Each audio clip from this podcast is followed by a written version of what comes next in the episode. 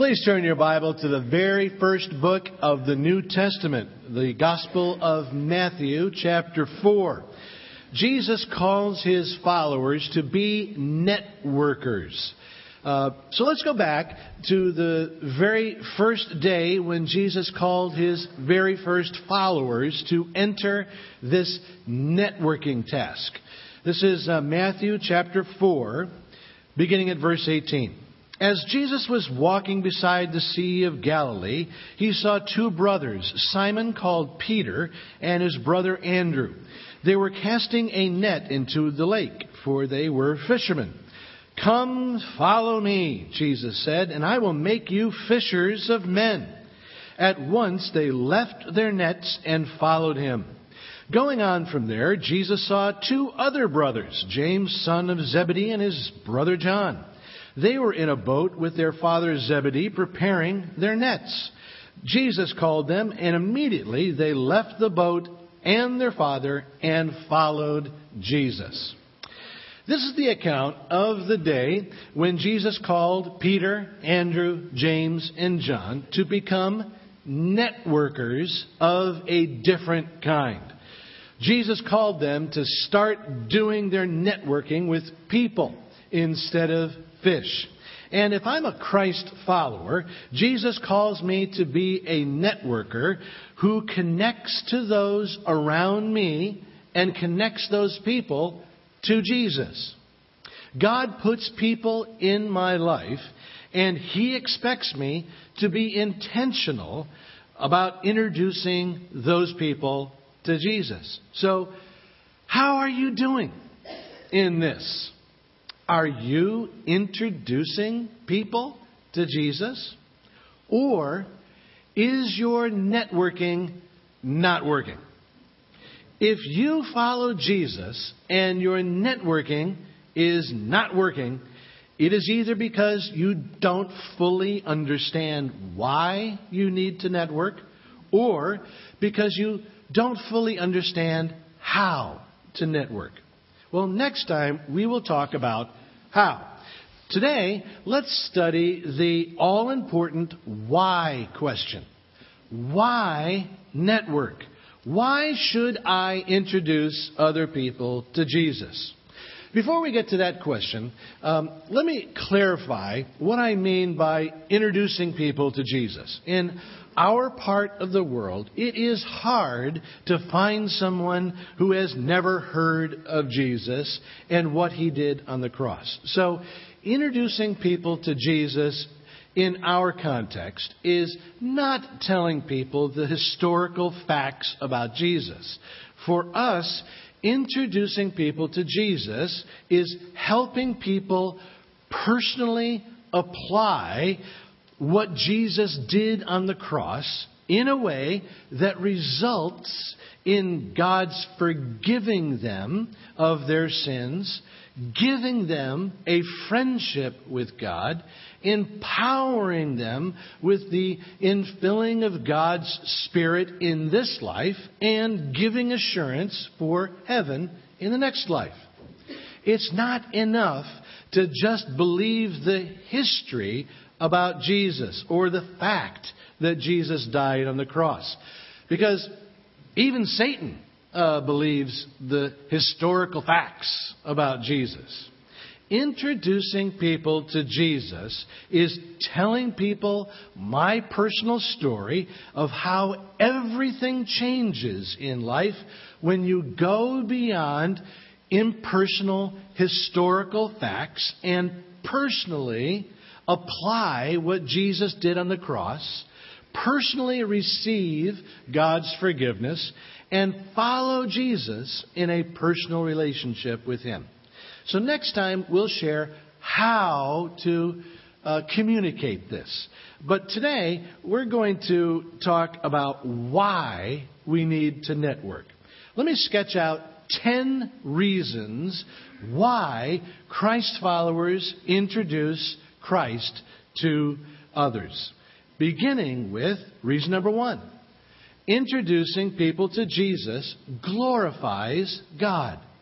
Uh, in Matthew chapter 5, Jesus says, Let your light shine before others, that they may glorify your Father in heaven. The first reason for introducing people to Jesus is because it glorifies God. Now, glorify is the biblical word that means to draw attention to God and His and celebrating His person and His love. When I talk to people about how Jesus has changed my life, I'm glorifying God. I'm drawing attention to God and celebrating His love and His grace. But, you know, talk can be very cheap. I need to do more than just talk. I glorify God by living a changed life.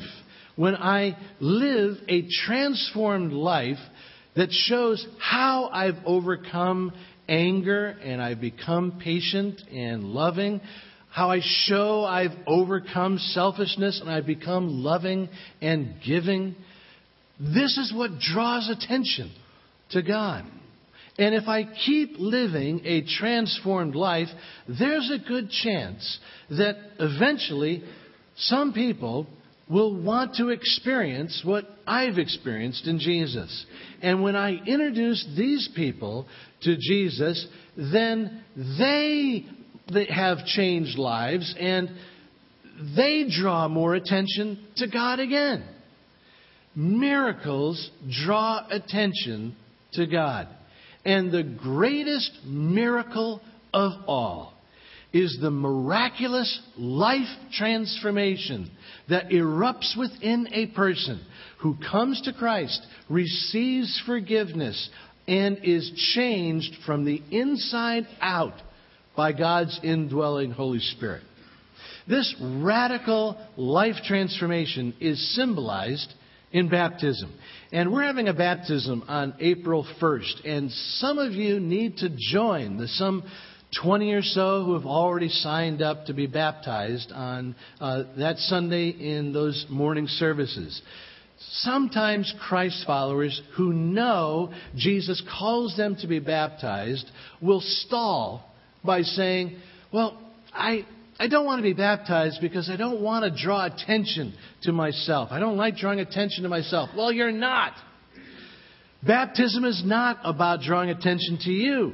It's drawing attention to God and what He's done in your life. You're glorifying God.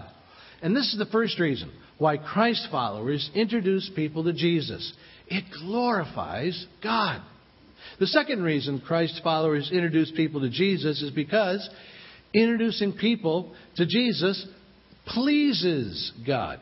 Uh, speaking of the priority of telling people about Jesus, the apostle Paul writes in 1 Timothy chapter 2, this is good and pleases God our Savior, who wants all people to be saved and come to the knowledge of the truth. Here's the deal. God loves people. Nothing is more important to God than eternal souls. Nothing makes God happier than when a man or a woman or a boy or a girl turns to Him and receives His love and forgiveness. So, when you introduce someone to Jesus, you please God. When you make even the tiniest effort to reach out to someone else, it infinitely pleases God. In Luke chapter 15, Jesus says, I'll tell you what God is like. God is like a father who has a child who leaves home. And with a broken heart, this father looks every day to the horizon until one day when the father sees the child off in the distance and runs out to embrace this child and welcome this child home with tears in his eyes and then throws a party to celebrate. This is how much God loves people. This is how much God loves it when people who are far from Him come home. And how much it pleases God when you do something, anything, to just help one of His children come home. Next, uh, number three, introducing people to Jesus is the heart of who I am in Christ. Jesus says of his followers in Matthew 5, You are the salt of the earth. You are the light of the world. If I follow Jesus, this is who I am. I am light. I am salt. I'm not supposed to just act shiny. I am the light in this dark world. And if I understand who I am, I understand the nature of Jesus' commands to me to tell other people about Him. For instance, Jesus commands His followers in Matthew 28 go and make disciples of all nations, teaching them to obey everything I have commanded you. So Jesus commands his people to tell others about him. But these commands are not designed to motivate me out of guilt, where I say, Oh, I'll tell people about Jesus. I have to. He commands me to do it. No. Jesus commands, uh, and his commands to his followers are just encouragements to them to be who they are.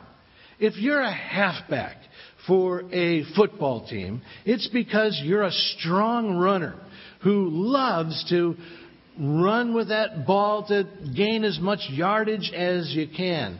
And if you're a halfback and the quarterback gives you the ball and you hear the coach on the sideline saying, Go! Go! Run! Run! You don't say, Oh, he commands me to go, I'll go. No, the coach is not commanding you. He's encouraging you. He's cheering you on. And if you listen, you will hear your divine coach cheering you on now, saying, Go! Go! Shine! Shine! If I'm a true follower of Jesus, I'm passionate about networking. Not because Jesus commands me to do it, although he does, but because this is who I am. And I can hear him cheering me on. Which leads us to reason number four. Introducing people to Jesus expresses my love to God. You know, we read at the very beginning how uh, Jesus first called Peter to drop his fishing nets. Uh, but we know that a couple of years later, Peter went back to fishing and back to those nets out of shame, out of embarrassment, after denying Jesus three times before the cross. So after he rose from the dead, Jesus went to the place where Peter was fishing again. And Jesus pointed to the fish and he said this to Peter Peter, do you truly love me more than these fish? Yes, Lord, Peter said. You know that I love you. And Jesus said, Feed my lambs. Notice this. When Jesus called Peter the second time to leave his fishing nets to become a networker of people, Jesus makes it clear that this is one of the ways that Peter for the rest of his life could show his love for Jesus. Jesus commands me to introduce people to him and says that this is how I show love to him. And I need to take that seriously. Think of the alternative. Um, think about what it says to Jesus if I ignore his call and just stay silent among the people uh, around me. Scripture makes it clear that God interprets my silence as a lack of love. Jesus can take a hint. And when I let fear keep me silent, Jesus takes the hint that I love my security, I love my comfort, I love my convenience, I love my reputation more than Him. Jesus takes the hint that maybe I'm a little ashamed of him, that maybe I don't want to be identified with Him when it costs me something. That's a serious thing. Scripture says that it's a serious thing to, by silence, disown Jesus.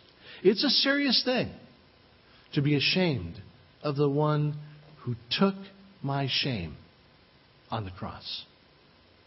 On the other hand, when I overcome my natural insecurities and I introduce Jesus to the people in my life, I'm saying I love and respect Jesus more than anyone or anything in my life. When I speak up, it's interpreted as love by the one who loves me. The fifth reason Christ's followers introduce people to Jesus is a, uh, a heavy one. Introducing people to Jesus has eternal consequences. Near the end of the Bible, we're told that uh, everyone will stand before God one day, and those who have a personal faith in Jesus will have their name read out of the book of life. And they will be ushered into God's presence in heaven forever and ever. But then we're told in Revelation chapter 20 that, uh, well, this is in verse 15. If anyone's name was not found written in the book of life, he was thrown into the lake of fire. Christ's followers understand that the stakes are infinitely high when it comes to this networking issue. Because when people leave this world, they leave their one and only chance to make peace with God and secure heaven for all eternity. If you are a Christ follower, for some people, you will be their only chance to see heaven. From a human perspective, I'm talking about now. You will be their only chance to find Jesus and find heaven in the next life. And I understand that many of us cringe uh, at the Bible's insistence that the only hope for heaven is a personal faith in Jesus and what Jesus did on the cross. Many of us squirm and we secretly hope that there must be some other way for people. Uh, we secretly hope that there's a loophole, that uh, we can take comfort in the idea that Jesus is just one of the many ways to get to heaven. You know, uh, we think, you know, the cross is the way that we find forgiveness, but maybe, you know, there's another way for other people through world religions or through good works. Well, the Bible gives us no comfort for any loophole. Because frankly, an alternative path to uh, heaven makes a mockery out of Jesus' death. Jesus died on the cross because there was no other way for people to find peace with God. If there was some other way, then Jesus didn't have to die. And Jesus was a fool. I had a seminary professor uh, who used to say that if I'm river canoeing and uh, I have a friend in my canoe with me, and my friend says, What I'm going to do next is to show you how much I love you. And that friend throws himself overboard and drowns. The world would say he's a fool because his death was meaningless because he didn't have to do that. But if I fall out of the boat and I'm drowning, and at the cost of his life, my friend jumps out of the boat, saves me, although he perishes, then that person is not a fool. That is the best friend I could ever have. Either Jesus is a hero or a fool. And the moment you believe that there's some other way to heaven, other than the cross, Jesus' death becomes unnecessary and you make him out to be a fool. Jesus is no fool. And God would never, never send his own son to die if there was another, some other way to heaven. There's a book of life. And there's only one way to escape the eternal consequences of sin. And that one way is through personal faith in Jesus and what he did on the cross. And this is why it is such a serious thing when your networking is not working. It has eternal consequences for the people around you in your life. Reason number five. Introdu- sorry, reason number six. Introducing people to Jesus is God's upfront purpose for me. Jesus walked up to Peter, James, and John and said in uh, Matthew 4, Come and follow me, and I will make you fishers of men and women. Notice Jesus' upfront purpose statement. Uh, Jesus did not say, Come and follow me, and I'll make you rich, or I'll make you comfortable. Just as for his first followers, Jesus' upfront purpose for me is to make me a person who brings people to God. Sharing my faith is not to be buried at the bottom of my to do list. Sharing my faith is God's upfront purpose for me while I live. I had a sobering uh, experience yesterday. I went to the uh, September 11th memorial at the uh, World Trade Center site. Uh, many of the people who were trapped in those towers that awful day uh, called and left messages for loved ones while at the memorial. I was reminded of the phone calls and the emails that were made from the 105th floor of Tower 1. Uh, the calls and emails from the 105th to- uh, floor tell a powerful story of a very special man in the middle of unspeakable tragedy. Over and over, the transcripts from the 105th floor keep mentioning a man named Al. Honey, we're trapped. We can't get down. We're scared. But a man named Al is praying with us. Don't worry about me. I'll be okay. I've been speaking with Al. It's me. I don't know what's going to happen, but a man named Al has been praying with me. Those who heard these calls and got these messages wanted to know who this Al was. Well, Jeannie Braca knew who Al was. It was her husband. Al Braca worked on the 105th floor as a corporate uh, bond trader for Cantor Fitzgerald. And Al had been praying for years for the people he worked with. For years, he'd been trying to reach out to them uh, with the love of Jesus. And Al was so generous with his faith that many of his coworkers joked and nicknamed him the Reverend. Jeannie commented that Al didn't much like his job, but he loved the people he worked with and he knew that God put him at Cantor Fitzgerald for a purpose. So Jeannie Braca was not surprised when she heard story after story of how the people on the 105th floor first panicked when they learned that they were trapped, but how Al led whole groups of them in prayer. How dozens of individuals and groups turned to Al in their fear. And how Al led many of them to Christ in those moments before Tower 1 collapsed. Jeannie Braca views 9 11 as a day of national tragedy, but also the day when her husband's lifestyle of purpose came to its culmination and his purpose was fulfilled. And yesterday, I found Al's name engraved in the memorial. And I thought about my purpose and about your purpose.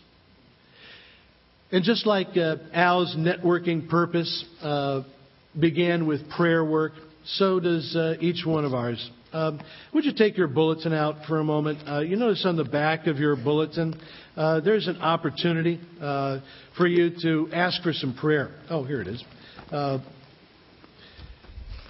right here, just you might want to just tear that right now. Just tear that that little slip off, and um, there's a section there for you to leave in the basket uh, that the ushers will be holding as you exit.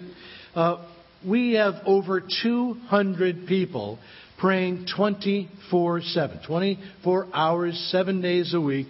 And uh, we're just asking you if you'd like some prayer. Uh, we commit to pray for you over these uh, uh next weeks until Easter.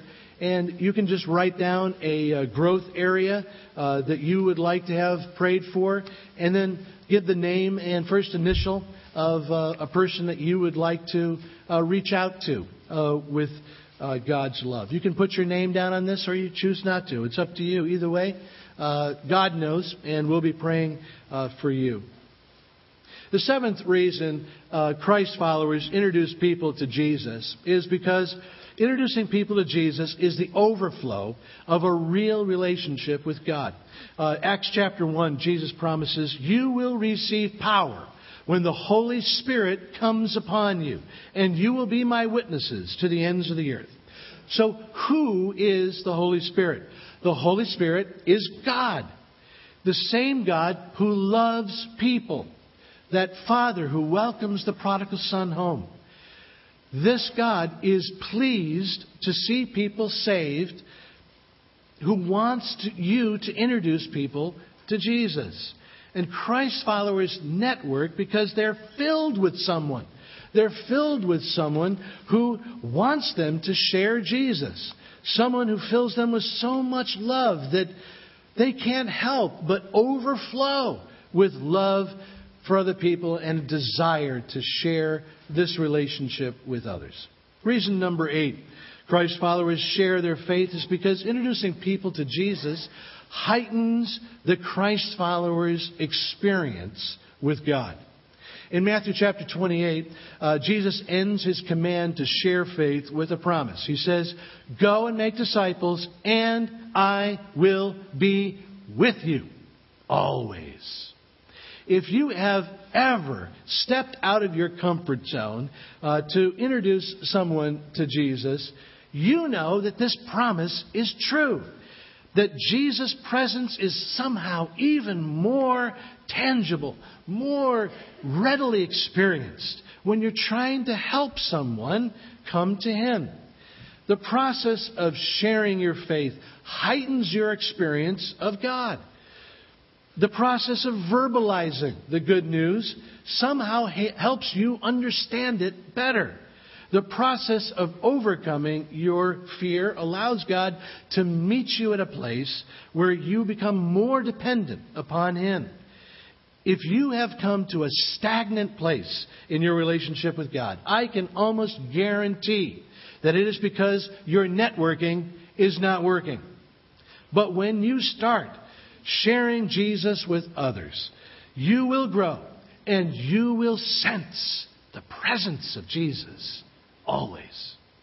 Which leads to reason number nine.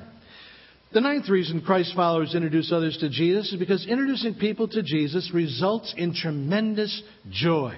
In Luke 15, Jesus uh, explains that God erupts with joy when someone receives the gift of his forgiveness. Jesus says, I tell you, there is great rejoicing in the presence of God over one sinner who repents. And if you've never had the joy of helping a friend take a step toward friendship with God, you don't know what you're missing. There is nothing better. Your heart will soar with gladness. You should be praying and seeking and rushing toward the opportunity to be a part of this networking party of joy. And the tenth reason Christ's followers introduce others to Jesus is because introducing people to Jesus is the highest expression of my love for others. Uh, explaining why he devotes his life to telling others about Jesus, the apostle Paul writes in 2 Corinthians chapter 5, "For Christ's love compels us, because we are convinced that one died for all, you see, Jesus filled Paul with love, a love that compelled him to reach out to others. And Jesus wants to fill you with the same kind of love. Jesus wants you to see the people in your life through his eyes and love them with the highest expression of love there is, bringing them to him. I have a friend who told me about an experience he had, and I want to pass it on to you. Uh, my friend's name is Zach, and he is a follower of Jesus. But Zach has a friend named Rick, uh, who he has known for years and years, uh, who does not know Jesus. Uh, then, not long ago, uh, Rick invited Zach out to coffee and told an amazing story. It was a story of how Rick met someone at work uh, who had befriended him and introduced him to Jesus, and how Rick had believed and begun the exciting life of following Jesus. And Zach was so happy to hear this until his friend uh, put down his coffee cup and looked Zach straight in the eyes and said, Zach, I knew you'd be really happy to hear this, but I also wanted to ask you something. Why didn't you tell me about Jesus? And Zach says that he looked into Rick's eyes and he saw in there hurt. The hurt that said, Zach, I've known you for 15 years and you followed Jesus all that time, but you never told me.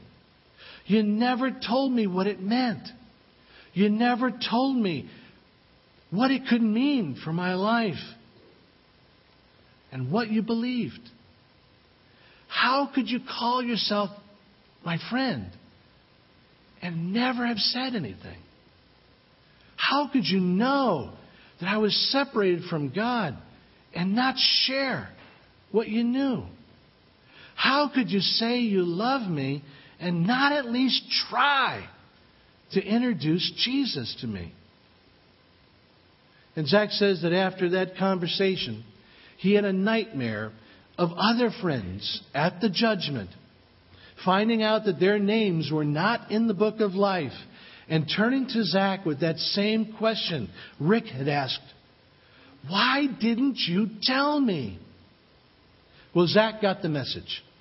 He says that he's systematically finding ways to get to everyone in his life and saying what he hasn't said so that he never hears that question again.